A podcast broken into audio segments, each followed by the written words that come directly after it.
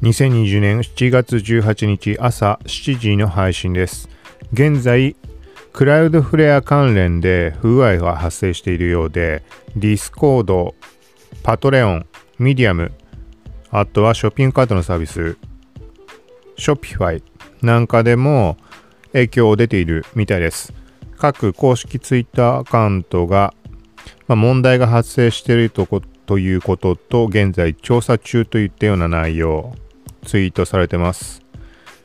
アカウントによってはもうクラウドフレアって名前出して、はい、発表してるアカウントもありました。で、クラウドフレア側でも現在調査中といった内容のツイートがされてます。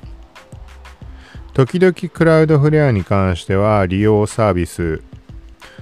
がまとめて一気にダウンして問題になることもあるけど、今回のは、ちょっと細かいところはわかんないけど、あの、ものすごいでっかいサービスへの影響、特に日本人が使うようなところっていうのは結構限定的だとは思います。もしくはまあ海外で上がった話題だから日本国内で人気のサービスが上がりづらいみたいなだけかもしれないけど、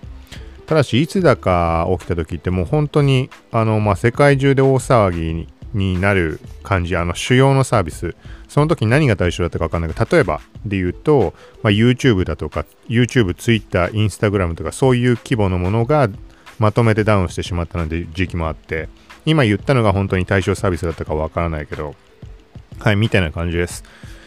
なので、まあ、この Discord にしろ、 Patreon にしろ、ミディアムにしろ、 Shopify にしろ、何か問題があった場合っていうのは、もしかしたらその Cloudflare絡みで、